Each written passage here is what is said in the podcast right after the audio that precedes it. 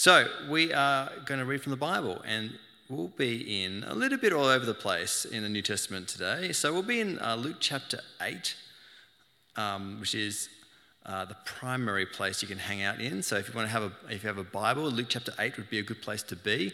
I'm going to read from Luke 18 and Hebrews 2 as well. And, um, and please follow along on the screen. After this, Jesus traveled about from one town and village to another, proclaiming the good news of the kingdom of God. The twelve were with him, and also some women who had been cured of evil spirits and diseases Mary, called Magdalene, from whom seven demons had come out, Joanna, the wife of Chuza, the manager of Herod's, house, Herod's household, and Susanna, and many others. And these women were helping to support them out of their own means. Now skip down to the bottom.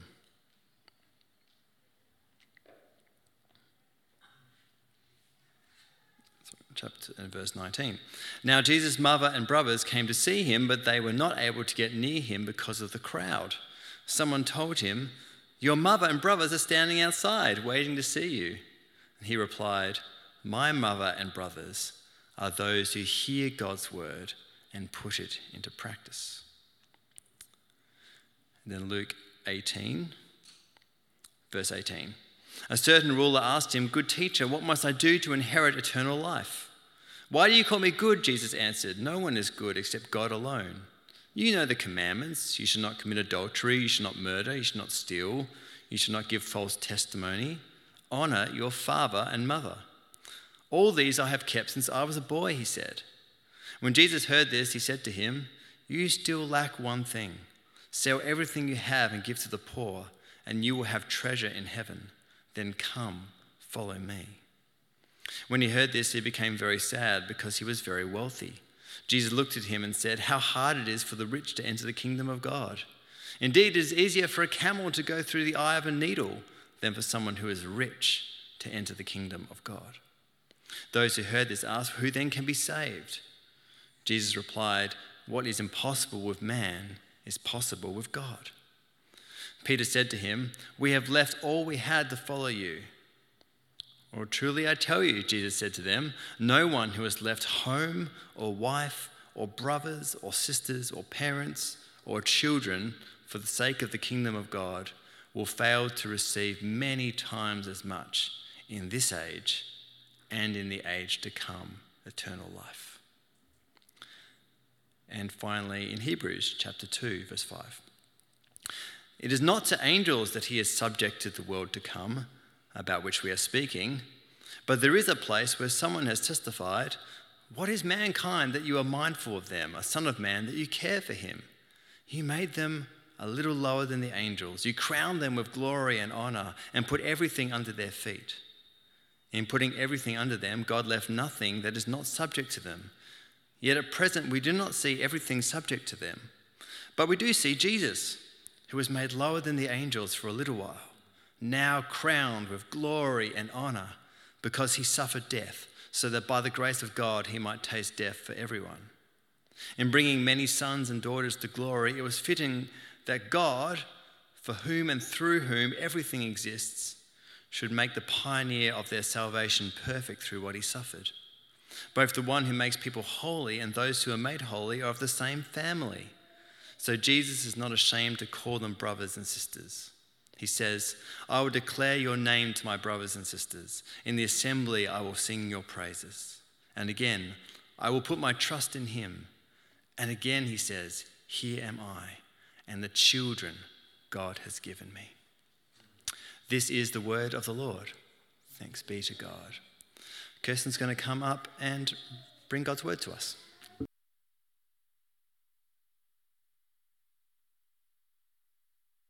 Mm, good to see you. My name's Kirsten, if I haven't met you before, and it's my privilege to be speaking to you from the book of Luke today. And kind of fitting on Mother's Day, we're talking about this idea of family. And I wonder what comes into your mind when I say the word family. Maybe you feel an immediate surge of love and affection. Maybe you feel more feelings of frustration or exhaustion or hurt. But maybe for many of us, it's a bit of a bittersweet mixture of both of those things. Um, many of you will know that uh, I recently got engaged to Tim, and we've just started doing some premarital counselling with Pete and Jackie. And one of the first activities they had us do uh, was to draw a picture of our families. We weren't allowed to discuss it, uh, we were just told to draw whatever came into our mind uh, when we thought about our families. And I promise we didn't cheat, but we actually ended up drawing exactly the same thing, uh, which was our respective families sitting around a dinner table sharing a family meal. And yes, at first I thought, oh, yes, just another sign we're on the same wavelength and perfectly compatible. Uh, but as we were asked to talk about these pictures in more depth, it became very clear that even this pretty common, pretty universal act of sharing a meal together as a family meant quite different things for each of us. The idea we each had in our heads of family represented totally distinct sets of dynamics, memories, emotions, and relationships. And if two people of generally the same age, the same cultural background, can have such different experiences of the same thing, then there's no denying the challenge of developing a common vision for what family is when we're discussing it as the church being, as we are and as we should be, a really diverse group of people from all walks of life, all socioeconomic backgrounds, cultural backgrounds, religious backgrounds. We're drawn together by nothing other than a shared belief in Jesus as our Saviour and Lord. And this is even more challenging when we come to learn through the Bible that God isn't just concerned with how we live within our individual nuclear families, but He tells us loud and clear that as His people, we're more than just a social group or community organisation or even a religious society. As the church, we are family. And when we actually live out this reality as God intended, it will make us seem a bit strange to the culture around us. At best, it might sound a bit quaint, a bit cute, and at worst, it sounds kind of like a cult. But the reality is much more powerful and more beautiful and more difficult than this. So, today, as we look at some of Jesus' teachings about family in the book of Luke, we'll be looking at the reality that we're family, the risks that come with being family, and our resources for living as a family. So, let's start by looking at the reality that we're family. So, if you want to open your Bibles or flick open your Bible app on your phone to Luke chapter 8, we're going to start there. And we read in the first few verses here that Jesus is traveling around from village to village with a group of his disciples and followers, teaching people about the nature of God's kingdom. And we didn't actually read this section, but um, one of the parables Luke records Jesus telling here uh, is about a farmer who's sowing seeds in his field with varying levels of success. While some of the seed he has falls on rocky, infertile ground or gets eaten by birds or choked by weeds, a small amount of it falls on good, fertile soil where it can take root and grow. And Jesus then explains to people that this parable shows how not everyone who hears his message will receive it and allow it to take root in their hearts and lives. Now, immediately after this, perhaps even while Jesus was still teaching and preaching, a message comes to him that his mother and his brothers are outside and that they want to see him. But rather than going out to see them or inviting them to come and join him, Jesus replies, My mother and brothers are those who hear and do the word of God. Jesus' words here are pretty confronting. And if they're confronting for us now, can you imagine how much more shocking they would be to the original listeners?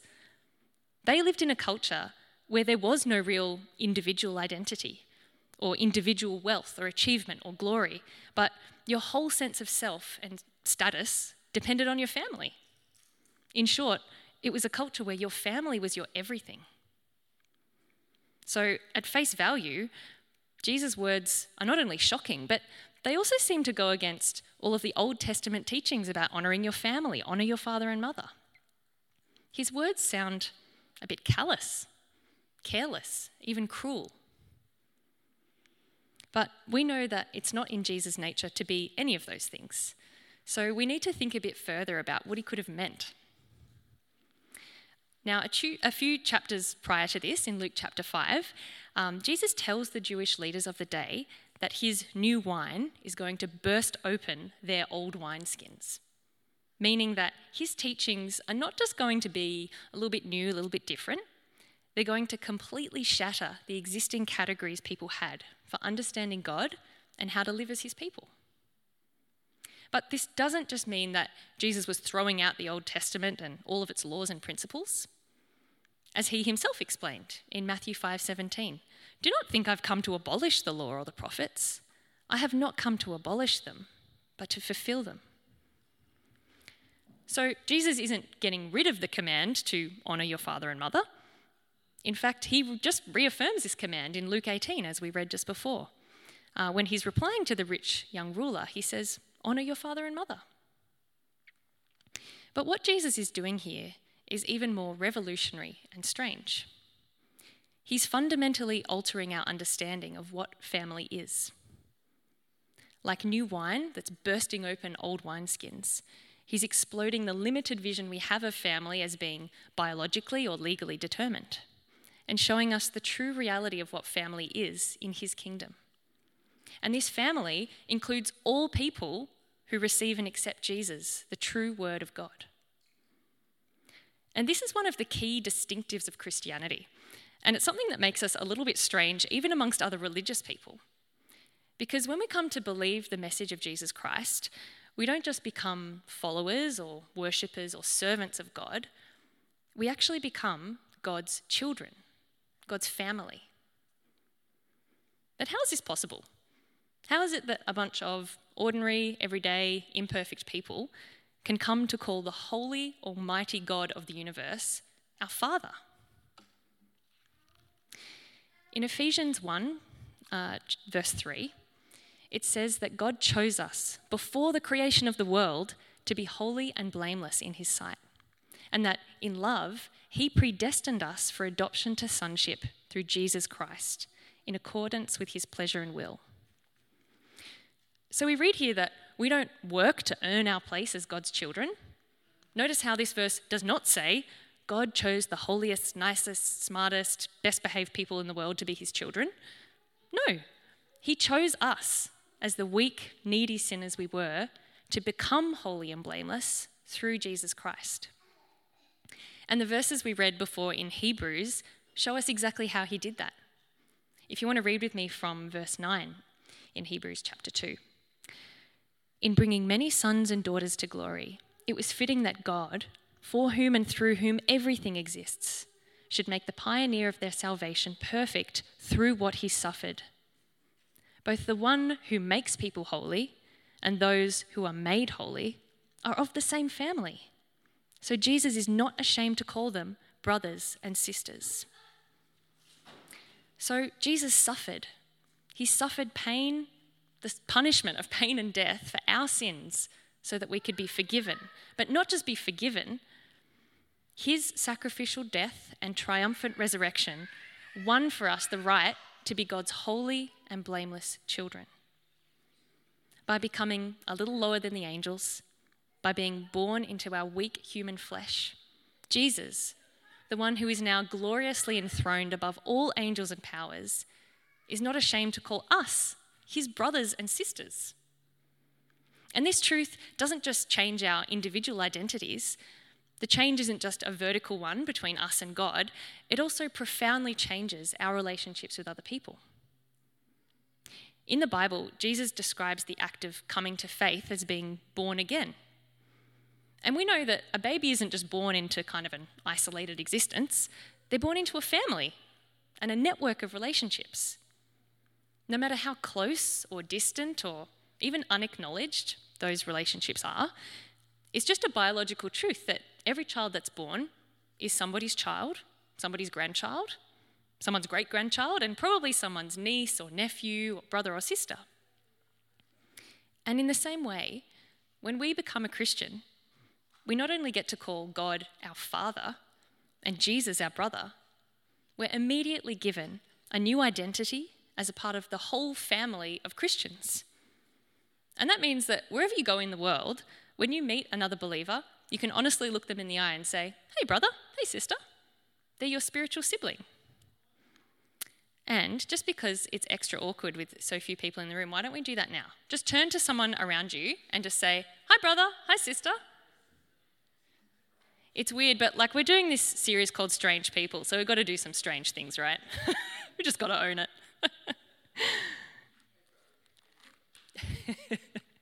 it does sound a little bit strange, but if we believe in Jesus, this is the reality we believe in that we are a family. And this is why, uh, when Peter points out in Luke chapter 18 that he and the disciples had left everything they had to follow Jesus, uh, Jesus replies to him Truly I tell you, no one who's left home or wife or brothers or sisters or parents or children for the sake of the kingdom of God will fail to receive many times as much in this age and in the age to come eternal life. What an amazing promise. This blessing of having a new spiritual family isn't something we need to wait around for, it's a reality available to us now. So, no matter what kind of earthly family you're a part of, no matter how close or estranged your relatives are, whether you're single or married, whether you feel really well connected and supported or completely alone. If you are a Christian, you can honestly say, I'm loved, I belong, I have a family. In the church, God has given us brothers and sisters to care for us, to serve us, and to support us, to help us grow in our faith, to celebrate with us in our joys, and journey with us in our sufferings. It also means that if you are someone who calls yourself a Christian, you can't fully live out that identity and truly seek to obey God if you're not regularly in relationship with and engaging with your brothers and sisters in Christ. It's a key part of who we're called to be. And living out this truth, that our spiritual family is as important as our biological families, is something that will look really strange in our culture. Because, sure, some people might be willing to join a hobby group or a sports team or a political or community organisation with people who are maybe a bit different to them, but will they commit to loving and supporting them like a family? Will they sacrifice their time, energy, money, individual preferences to practically love these people who maybe sometimes are a bit annoying or difficult or just different to them? The rare person might. But as a church family, it's really what we're all aiming to do. Because, like all younger siblings, we want to be like our big brother, who for us is Jesus. And like the best of big brothers, Jesus helps us through his strength, grace, and example to love others as he did.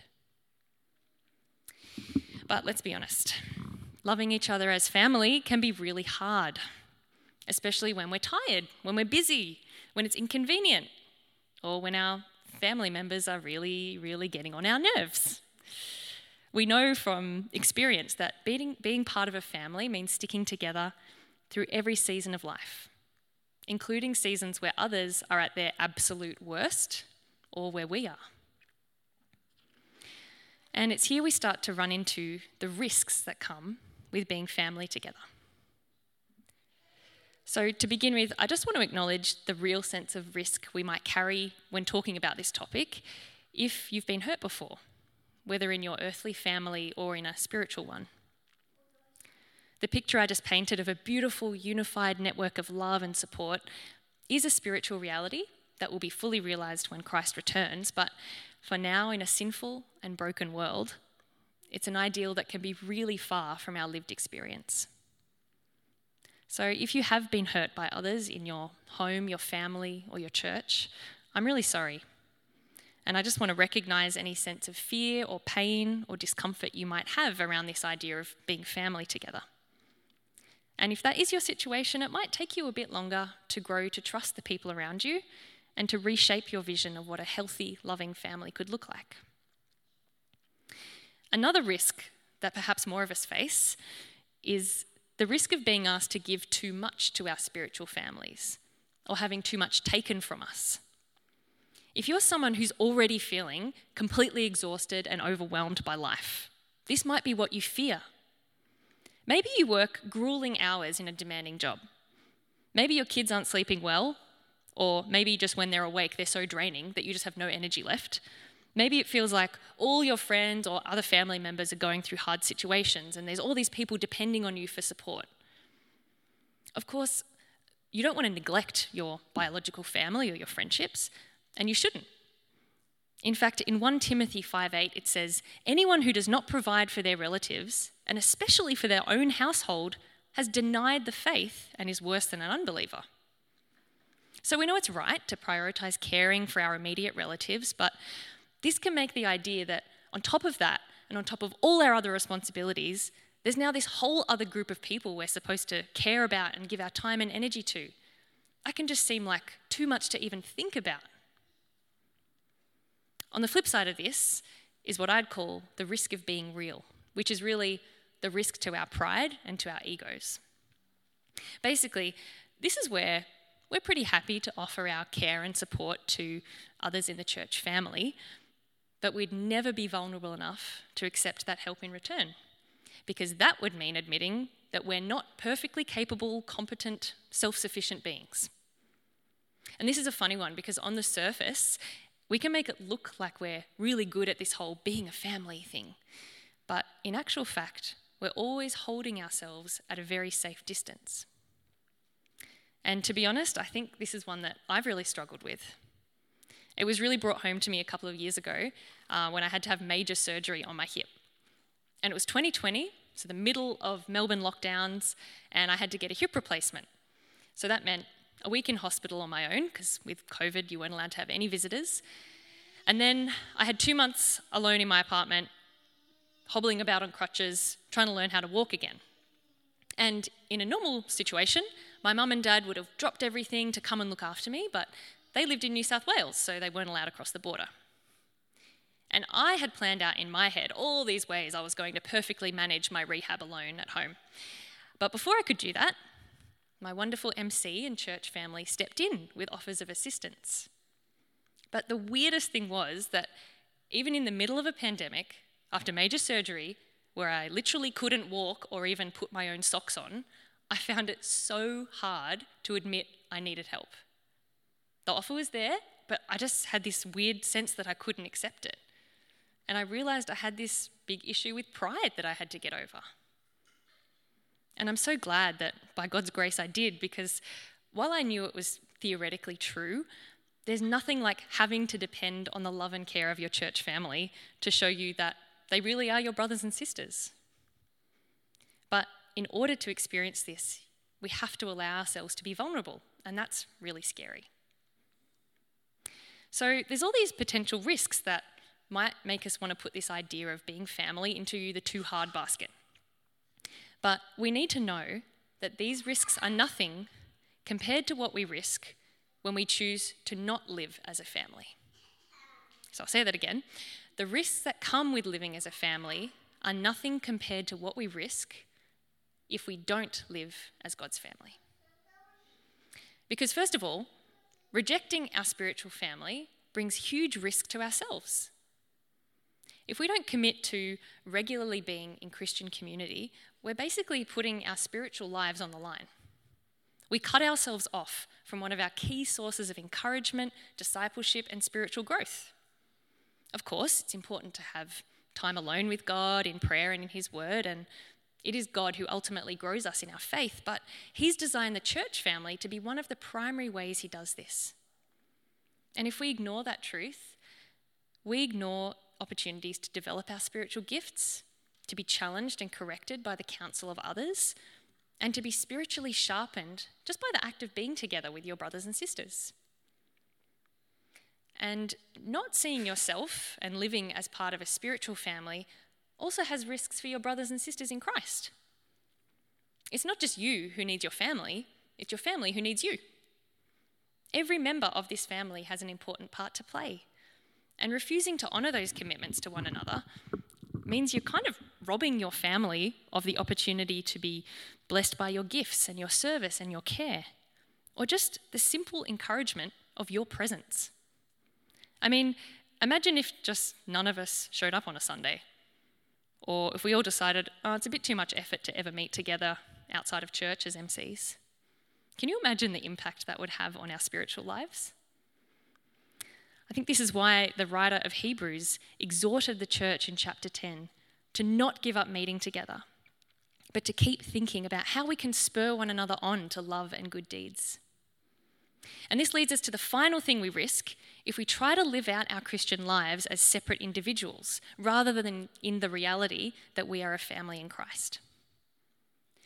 John 13 tells us how just before his death, Jesus left a final command with his disciples, which was as simple and as hard as this Love one another.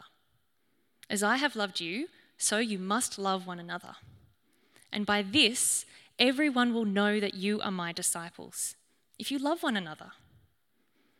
How can we love one another if we're not regularly together and in one another's lives? The way we live together as a family is one of the loudest and strangest witnesses to the world about who Jesus is.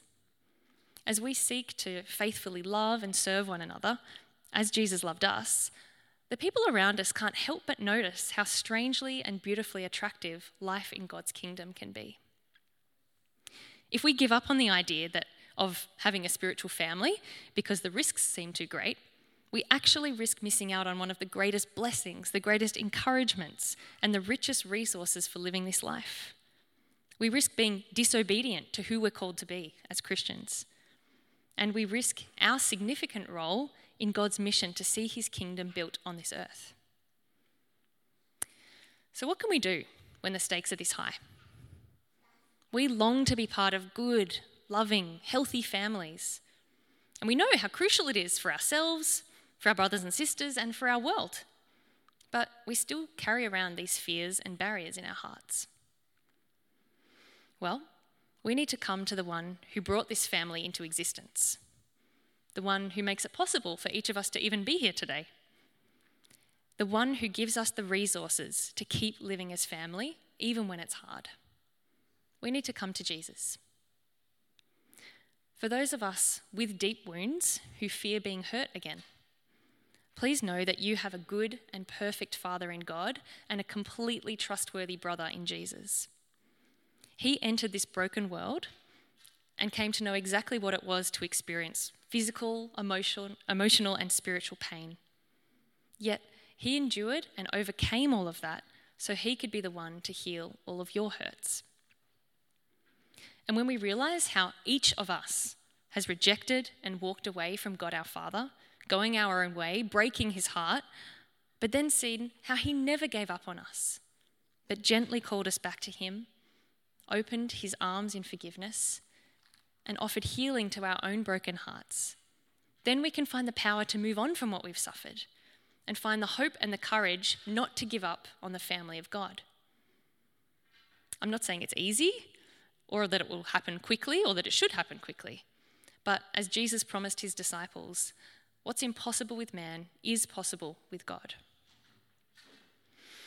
For those of us who struggle with pride and are really scared of being vulnerable with each other and asking for help, let me say this Jesus, the eternal Son of God, the only one who's ever been perfectly capable of anything, who calmed storms, drove out demons, healed the blind, raised the dead, the Lord Jesus was still never above being helped by others. And in fact, he made a point of it.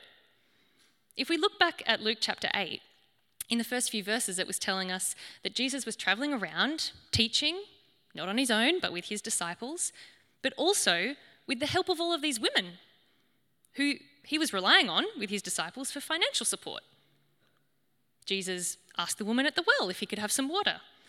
In his hour of greatest anguish in the Garden of Gethsemane, did Jesus put on a brave face and pretend he was okay? No. He asked his disciples to please stay with him and pray with him. If the Lord Jesus wasn't above asking for help, then I don't know who you think you are, and I don't know who I think I am if I can't bring myself to do the same.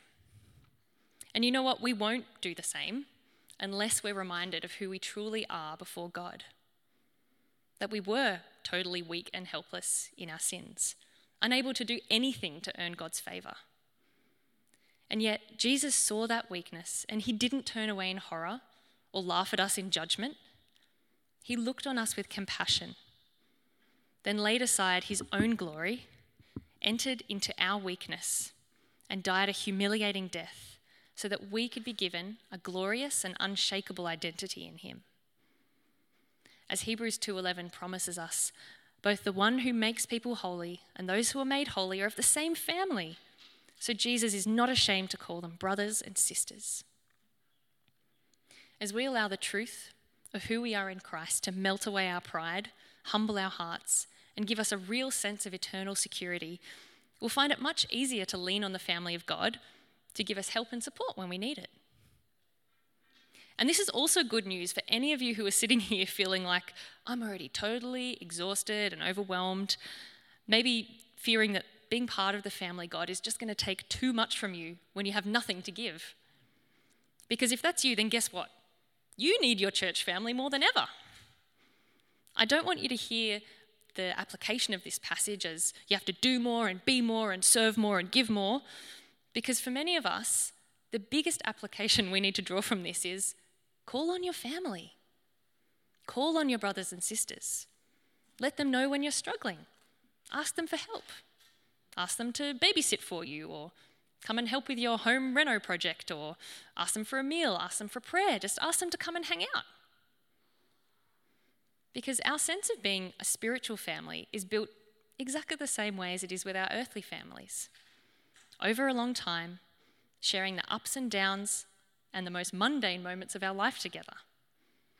You don't always need to be your best self, you just need to be there for each other. So, on the days, weeks, or seasons where you do have the capacity to do so, keep making intentional efforts to be with, love, and serve your spiritual brothers and sisters. And in the times where you feel like you can't, reach out and be blessed by the incredible gift God has given us in each other. Whether we're on the giving or the receiving end of this familial help, God is glorified when we live out our identity as His beautiful, strange family. Let me pray for us. God, our Father, we thank you for this privilege of being able to call on you as our Father.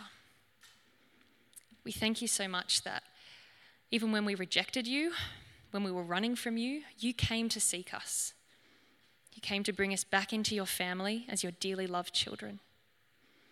And we thank you for sending Jesus, who came to us in our weakness, who knows exactly what it's like to suffer at the hands of others, but showed us how we can still faithfully love through that, that he loved others all the way to the cross. Thank you that we have such a perfect big brother to help us as we learn to live and love one another as he did. And Lord, we thank you for the incredible blessing it is to be part of your family with all these brothers and sisters to support us. God, we thank you that you chose to show your love and care to us through other people, that you use this spiritual family you've given us to grow us and shape us and mature us. So, God, would you keep giving us grace and strength to love one another as family, even when it's hard? And Lord, would you do this so that the world around us would see we can only do it because of the radical, beautiful way that you have loved us? God, so that your kingdom would be built on this earth and all glory given to you. We pray these things in Jesus' name.